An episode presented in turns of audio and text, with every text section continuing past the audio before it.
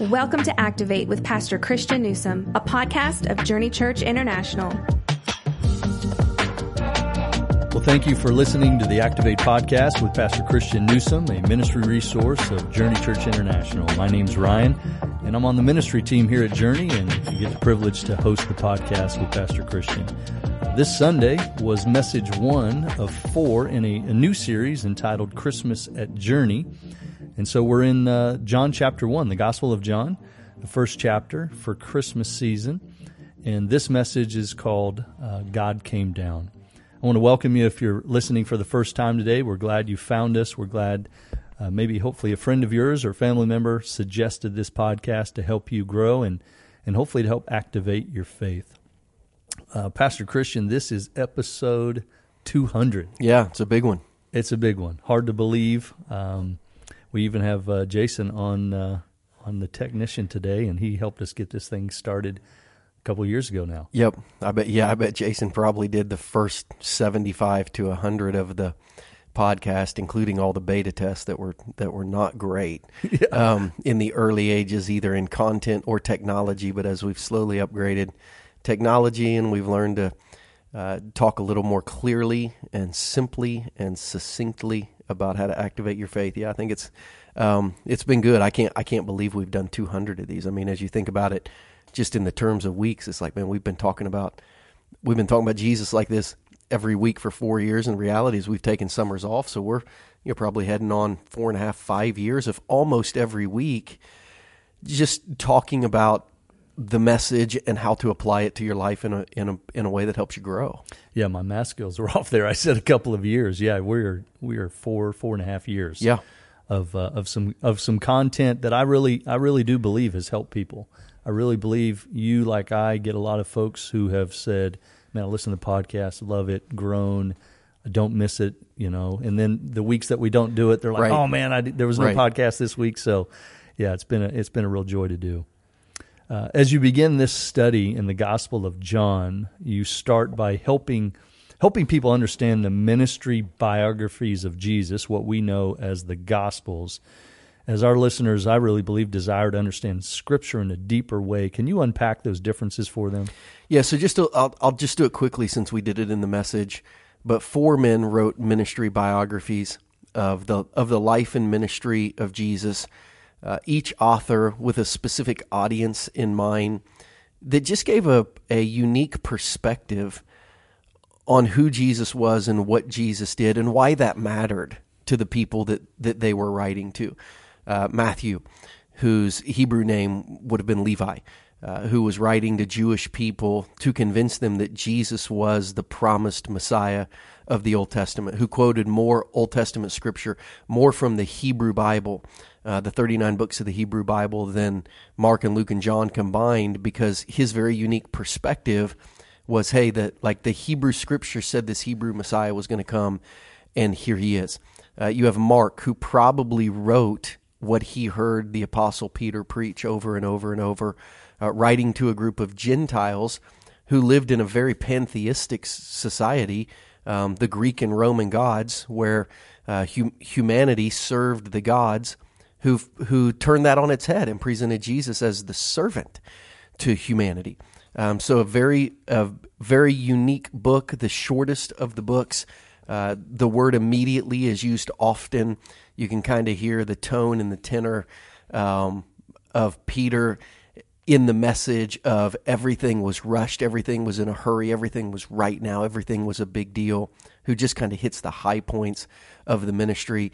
You have Luke, who was a Gentile doctor, a second generation Christian, meaning he wasn't an, an eyewitness, who said, Hey, I wrote this book because I heard about Jesus and wanted to check him out. So I went and interviewed a bunch of eyewitnesses to make sure what I heard was actually credible. And he wrote his book to a friend, basically helping his friend understand that, hey, this story of this of this God who came down, who died and then rose from the dead, we needed to make sure this wasn't a fairy tale. And Luke presents him in his humanity. Like this was a real person. He really was born um, of a virgin. He really was born as a baby. He really grew up as a as a kid, and he he was fully man, but proved himself in his crucifixion and his resurrection as also being fully God. Uh, and then you had John, who probably had a knowledge of all three of those books, who gave the Paul Harvey rest of the story. And the big deal that John wanted to write about getting near to the second century was to make sure that people knew Jesus was God because Jesus had become like he is in our society and even he even even he wasn't in real time. I mean, Jesus asked his disciples, "What do people say about me?" And there were a lot of rumors floating around about Jesus that were um, true but not totally accurate. You're a great prophet. You're John the Baptist. You're a phenomenal teacher. You're a miracle worker. He was all those things, but he was God. Um, he was God, and he and he deserves and demands the devotion of his followers. So John said, I want to make sure you understand that Jesus was the God who came down. And he presented Jesus as the answer, as the God who came down to solve the greatest problems of humanity, literally from the first day of creation through the ministry of Jesus into today. So, four unique authors presenting four unique perspectives, trying to fill in the gaps so that we might fully understand who Jesus is you know, in our men's and women's studies this uh, this last semester and this upcoming semester, our, our men's and women's groups have been studying the Book of John. Right. Um, in the Jesus track, uh, we'll have some new material for this next semester, but a main focus of the book is, as you mentioned, the deity of Jesus, and it's revealed in three three ways that you talk about: the Word of God, the light of God, and the dwelling of God. So, what do you hope becomes clear as we study these three? And this week in particular, Jesus as the Logos. Yeah, so Logos is a is a great word. Um, as I said, the the word Logos is a word in the Greek language. It helps us understand the Word of God. Um, so it you know the word for word is Logos. It's really the word we get logic from in the English language. And what John was trying to do in John chapter 1, really, we're not studying the Gospel of John. We're not studying John chapter 1. We're studying 14 verses of John chapter 1. And in these 14 verses, John presents Jesus as three things that can that can only be God. He is the logos, he is the light, he is he is the dwelling of God with man. And this week we focus on uh, logos or the word that basically meant two things: um, to irreligious uh, people who didn't understand Scripture very well. Uh, I kind of referred to the Logos as the force for our Star Wars fans. It, it was this thought in Greek culture that there was some kind of some kind of basic morality, justice. There was a there was a right and there was a wrong in the spirit of the air. Like there were just some things that were right and wrong. They didn't attribute it to a god. They didn't attribute it to morality. They didn't attribute it to scripture. It was just kind of an a, a passive force that that was the thing that held everything together. It was kind of the basic fabric of society, the logos. It is the thing that's right and holds things together. In in the Jewish culture, the word literally was the word of God because God often spoke, and the and the Jewish people believe they understood everything they understood about the world because of what God spoke, the words that He told them. So He spoke creation into existence. Um, he spoke the Ten Commandments. Um, he spoke promises to Abraham and to David and to Jeremiah, um, the Abrahamic covenant, the Davidic covenant, the new covenant. Like what they knew of God, they knew because He told them through His words. So what so what the Greeks kind of worshipped or acknowledged in the universe that there what that there was a force and what the Jews acknowledged through special revelation that there is a truth. Um, we we hear presented from John as Jesus is both of those things. Jesus is the fabric of the world that's holding everything together. You just don't know his name yet. And Jesus both gave the word and is the word that reveals the truth of God. So, communicating to this congregation in Ephesus, modern day Turkey, that had people with Greek backgrounds and Jewish backgrounds, he told both of them the thing that you're placing your hope on, the Logos, that there is an underlying fabric that holds everything together. There is. His name's Jesus. Let me tell you about him the Jews, who believed that the underlying fabric that held everything together was the spoken word of God and what he had told people. John's like, You're right. but the person behind all that is Jesus. Let me tell you about him. John basically said the thing that both of you are holding your hopes on has a name, and it's Jesus. Let me tell you about him. So he literally took their worldview and he named it. He took their worldview of the things they knew that were right, that there that there was a a governing fabric of the world that held things together that was right. Both of them believe that in their own ways.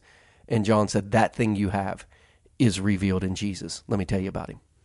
It's really fascinating. I think there's probably people listening who wonder, How do you know all that? well, you, you read, I mean, so you, you study people who have studied lots of Jewish culture and lots of Greek culture. And they've studied lots of Greek writings, um, you know, all all the way back to the Aristotles and the Plato's, and how they saw the world, the the basic philosophical spiritual worldview that they had, which was defined as this logos, this this this understanding of understanding of, of an underlying fabric that holds the world together. They're like, we know the Greeks believe that because they wrote about it. They talked about it, yeah. and you can study that. And we know what the Jews believe. So when you hear John say that, you just look at John preaching to his congregation, understanding what John is saying, understanding their worldviews, and saying, this makes a lot of sense. John here is is basically preaching to everyone, um, and he has real practical advice that lines up with something that these people already believe that, but they're searching for a name and a story, and and trying to figure out how to what we would call flesh out their story. Like I have this philosophical belief how, you know, how do I flesh it out where I can understand it? And John says, let me tell you about Jesus. Yeah, and I think people are interested in how they can dig in and learn more. So you, you kind of answered how you, you know, you've got to you got to study. You at the, yeah, at the very basic, you got to get a study Bible. I mean, at the very basic, you got to get a study Bible.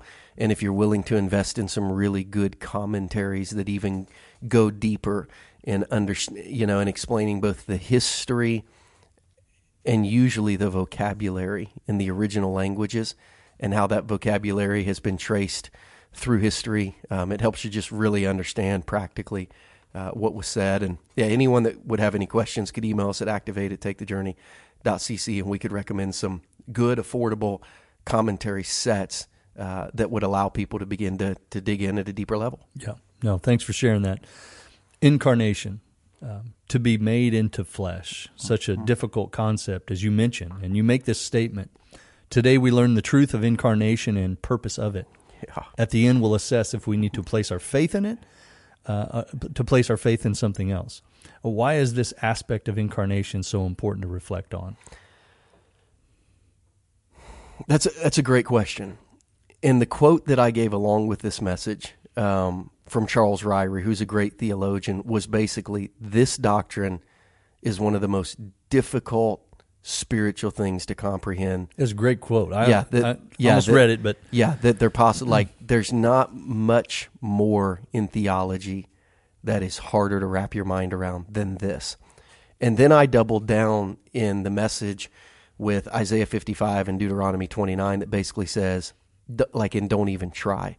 So the great theologian Ryrie says is really hard to understand. Isaiah says there's some things you you're not going to understand. You just have to trust. And then God says in Deuteronomy, there's some things you're not going to understand that you not only need to trust, but you need to obey. So we get to the end of this message, and and I love how I love how I ended this message because I believe it built my faith.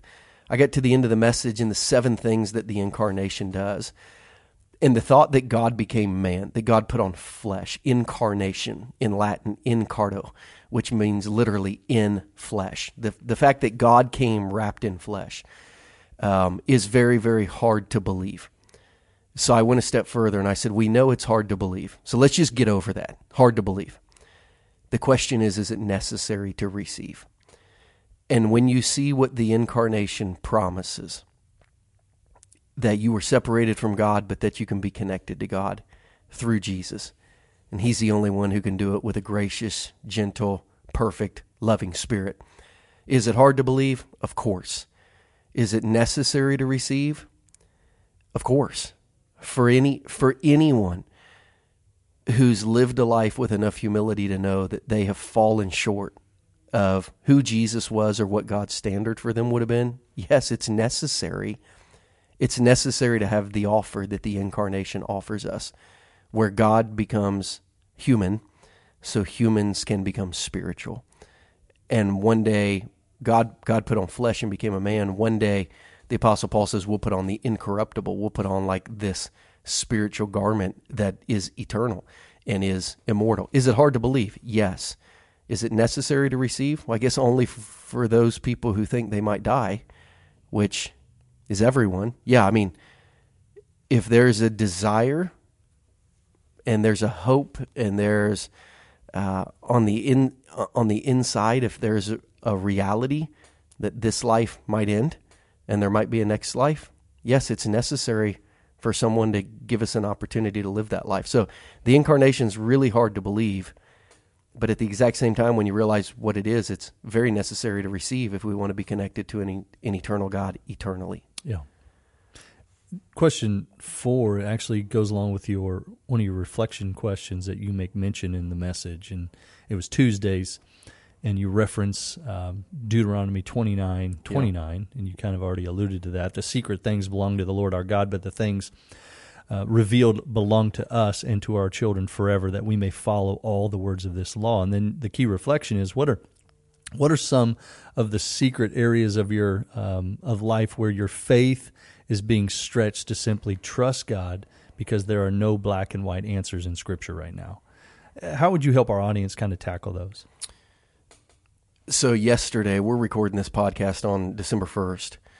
So, yesterday, a 15 year old student walked into uh, a high school, like 30 miles north of Detroit, um, with a 9 millimeter SIG Sauer that his dad had bought four days before.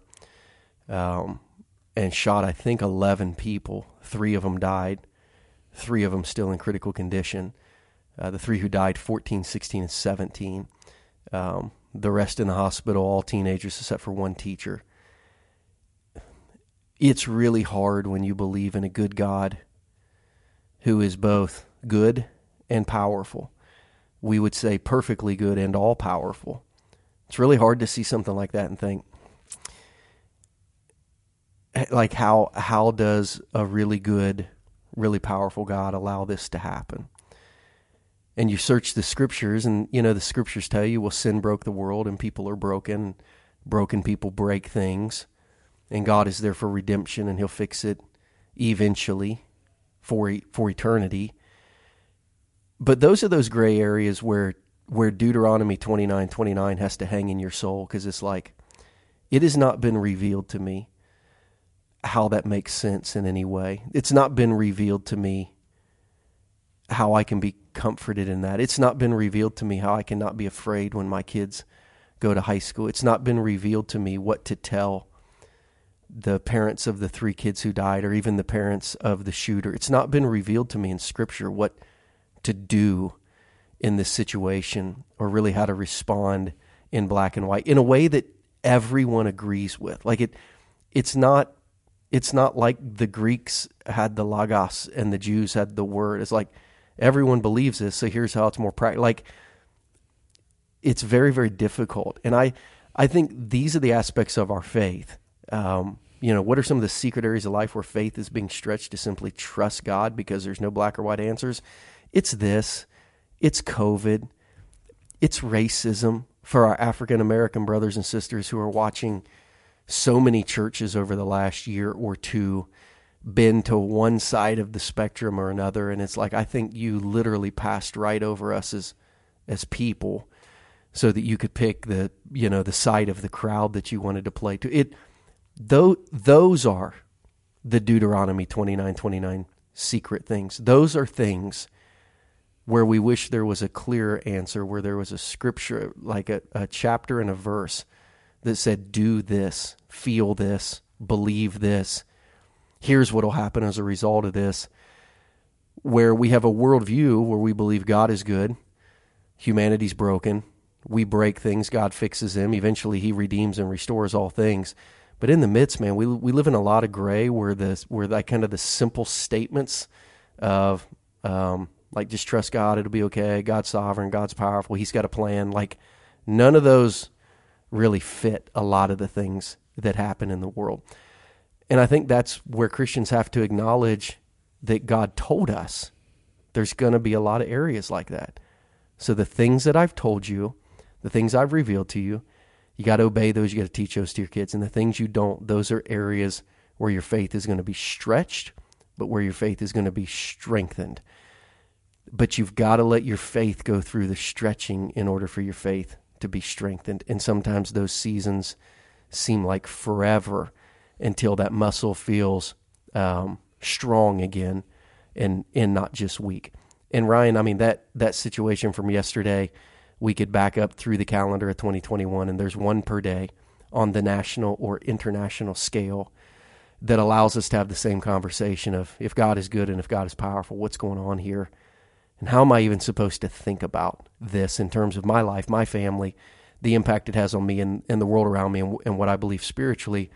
Um, and that's that's where faith trusts, hopes, believes all things, uh, and and where we trust that this this eternal logos word, one day we'll get to have a conversation with Jesus where he either explains it to us or um, he says you're just going to have to trust me, and the tone of his voice that we hear with our ears and the look in his eye that we see with our eyes is enough for our heart. Where it's not enough right now because we don't have the visual verbal um, that we need. We have we have the scriptural promises, but it takes a little takes a little spiritual meat to hang on to those for a long time. And those are hard to handle. Let's face it. You hear about these things every day or weekly, and you think, "What can I do? How can I help?" And yeah, you have to trust that God's working in that area because you can you can just touch the people around you. We don't live in those communities or in that country, so yeah, those are things that you wrestle with as you think through those. You ask an important question in the message: Why did Jesus come in the flesh?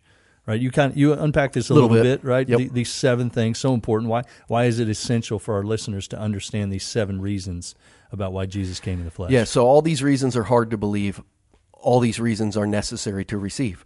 Um, Jesus came in the flesh to reveal God to us. Ryan, we would not have found him if he didn't say, "Here I am." like it just like we would have searched high and low in the universe, and there are some trying, even in even in other universes, trying from millions of light years away to figure out if there's any life anywhere. We would not have found God if He would not have revealed Himself to us. We would not have known what perfect creation looked like had Jesus not came and lived and somebody told his story.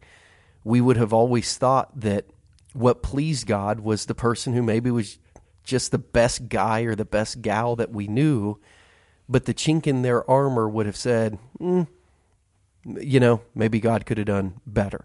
Um, to provide an effective sacrifice for sin. In the Old Testament, Scripture said that the sacrifice for sin had to be spotless and without blemish. Well, what human do you know that was perfect, that anyone would claim was perfect, that anyone would even claim perfection on their own. But Jesus, if a sacrifice had to be perfect, then it had to be Jesus. Uh, to fulfill the Abrahamic and Davidic covenants, God told Abraham one of his relatives would bless the would bless the entire world. God told David someone born into his family would come and rule the entire world. Those are real people. Like, okay, like what person blessed the entire world or pledged to rule the entire world but Jesus, um, to destroy the works of the devil who broke everything. Jesus made it right. To be a sympathetic high priest. A high priest was a mediator between God and man, but not just a high priest, a sympathetic high priest. One who cared, one who felt what we felt, an empathetic, who was tempted in all the ways that we were, who not only forgave us, but lovingly forgave us because they understood how much sin broke us, and someone to be qualified as a judge, someone who could judge righteously because they had lived righteously without any bias at all. Like, it's hard to believe that someone could be these things. But when we look at what we are, it is necessary to have someone be these things if we're going to connect to a holy God. So the question again is not, is it hard to believe? Is, is it necessary to receive? If we're going to see God, Jesus was necessary. If we're going to see perfection in humanity, Jesus is necessary. If we're going to have someone perfect die for our sin, Jesus is necessary. If we have to have a human being both related to Abraham, Jewish, and David of the royal line, it's got to be Jesus. If we have someone who destroys the works of the devil and has powerful influences over demonic spirits, well, it's got to be Jesus. If it's somebody who can mediate between us and God because they know what it's like to be us, well, it's got to be Jesus. And if it's somebody who can judge righteously because they're per- like all of these things, we need we need these things. And John says Jesus offers us all of them in the incarnation. So difficult doctrine to understand, not a difficult doctrine to receive because it's like I, like I don't get it, but I need it, so I'll take it. It's it's like the medicine we take. Um, you know, when we're sick and we go to the doctor and they pre- they prescribe us something, we normally don't try to figure out the nuts and bolts of what it does in our body. We just want to know that it works. When they prescribe us something, it's like, is this going to help me get better? When they say yes, we don't normally say how. Tell me what it's going to do. Tell me how it'll break down. Tell me the release. Tell me of what it does to my DNA or my RNA or how it attacks it. Is we just is it going to make me better? When we look at this, we're like, Jesus really going to do these things for me? Yes, I'll take him. Don't understand all of it, but I need that. Jesus going to do that for me? Then I'll take him.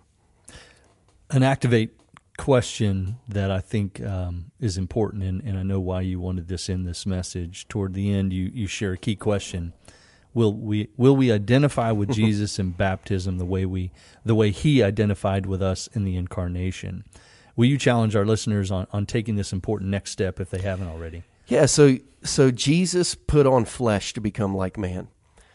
Christians put on baptism to become like jesus. Like it is the thing that he asked us to do to identify with him not only to identify with his baptism, he was baptized, not only to identify with the Jewish tradition of the mikveh, which symbolized a ritual cleansing, but identifying with, I have died to myself and been cleansed by Jesus so that I can live for God. Jesus came from heaven to earth to identify with humanity. So one day we could go from earth to heaven identifying with him. And Jesus said, Here's how you tell the world you do that. You get baptized. You get in a tank of water, you get in a body of water, you get in a pool of water, and you tell the world, I'm with Jesus now, and here's how I'm going to show you that I do that. This water is going to symbolize that I've been forgiven. I'm going to go underneath it like I've been buried. I'm going to come out like I've been resurrected. Jesus acted like me. This is me acting like him. And it's our first step of obedience to say, I'm with him. And if you're a follower of Jesus who hasn't done that, one of the greatest things you can do in your faith walk to begin your faith walk, to move from crawling to walking, is take your first step. We have a friend who we had dinner with a um, a, a, family of several couples uh, at our house like a week or two ago, um, and one of them has an almost one year old son. His birthday's right around Christmas, and he had that week taken his first step. So the whole night after dinner, we were trying to get him to take another step, and he wouldn't. But watching everyone wait with bated breath to cheer on him taking a step just reminded me of how important it is for the angels in heaven as they watch our spiritual walk to watch baby Christians get in the baptism tank in front of everyone and say, I'm with Jesus, and go into the water and symbolically show the world their sins are forgiven and that they've died to themselves and they're raised to walk in newness of life. Uh, like I can just hear the angels cheering, saying, like, he, look, he took his first step. She took her first step. That is the act of baptism that we want people to celebrate if they've not, if they're follower Jesus and they've not done that yet. No need to let the calendar turn to another year before they do it. December 19th. December 19th, yep. We're going to do it after church. So if you're listening and you want to, to be a part of that, either email one of us you know or email activate at takethejourney.cc. Uh, we would love to celebrate that uh, wonderful day with you. Final question is how do we like to conclude, right? The fourth discipleship track is our leadership track where our hope is to lead people to help somebody else with what they have learned. What from this message, Pastor Christian, would you want our audience to share with someone else? Oh man, that's a really good question. Be- because of the theological nature of the message, I think the practical reasons of why Jesus came in the flesh. I think of teaching people the seven reasons that Jesus came in the flesh according to Scripture, and then teaching them the reality. It's hard to believe them. It's necessary to receive them. So let's get past, as we talk to people, let's get past trying to convince them that it's true and let's just convince them that it's needed and then let faith complete the cycle. Because if people realize the need, they will put their faith in what is true. If we just mentally try to cross the bridge, it might be hard. But if we can spiritually connect the need to the answer, faith will build that bridge that will allow someone to believe and lean into the truth. So I think not just the seven reasons, but the seven reasons as necessity, not just believable truth. It is believable truth. But if we can help people realize it's necessary, then they can choose whether or not to believe it's true uh, when they realize they need it in their life. And there's nothing more true that says that it can help them than Jesus. Pastor Christian, thanks for, uh, uh, as always, sharing wisdom, even even uh, some steps on how people can dig deeper. There's some real good activate steps for you if you're someone who wants to learn and grow in your faith. Our hope is always to help you activate. If you're in the Kansas City area, we hope you'll come and join us. Our grand uh, opening will be in January, but our building will be open for our first services in the new building in uh, December 19th, 8:45 and 10:30. We would love to have you come and be a part of those services with us live. As always, if we can encourage you, help you answer a question, you can email us at activate at takethejourney.cc.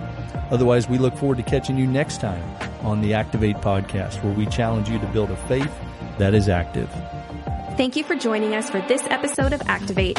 We would love for you to join us in person for one of our weekly worship experiences.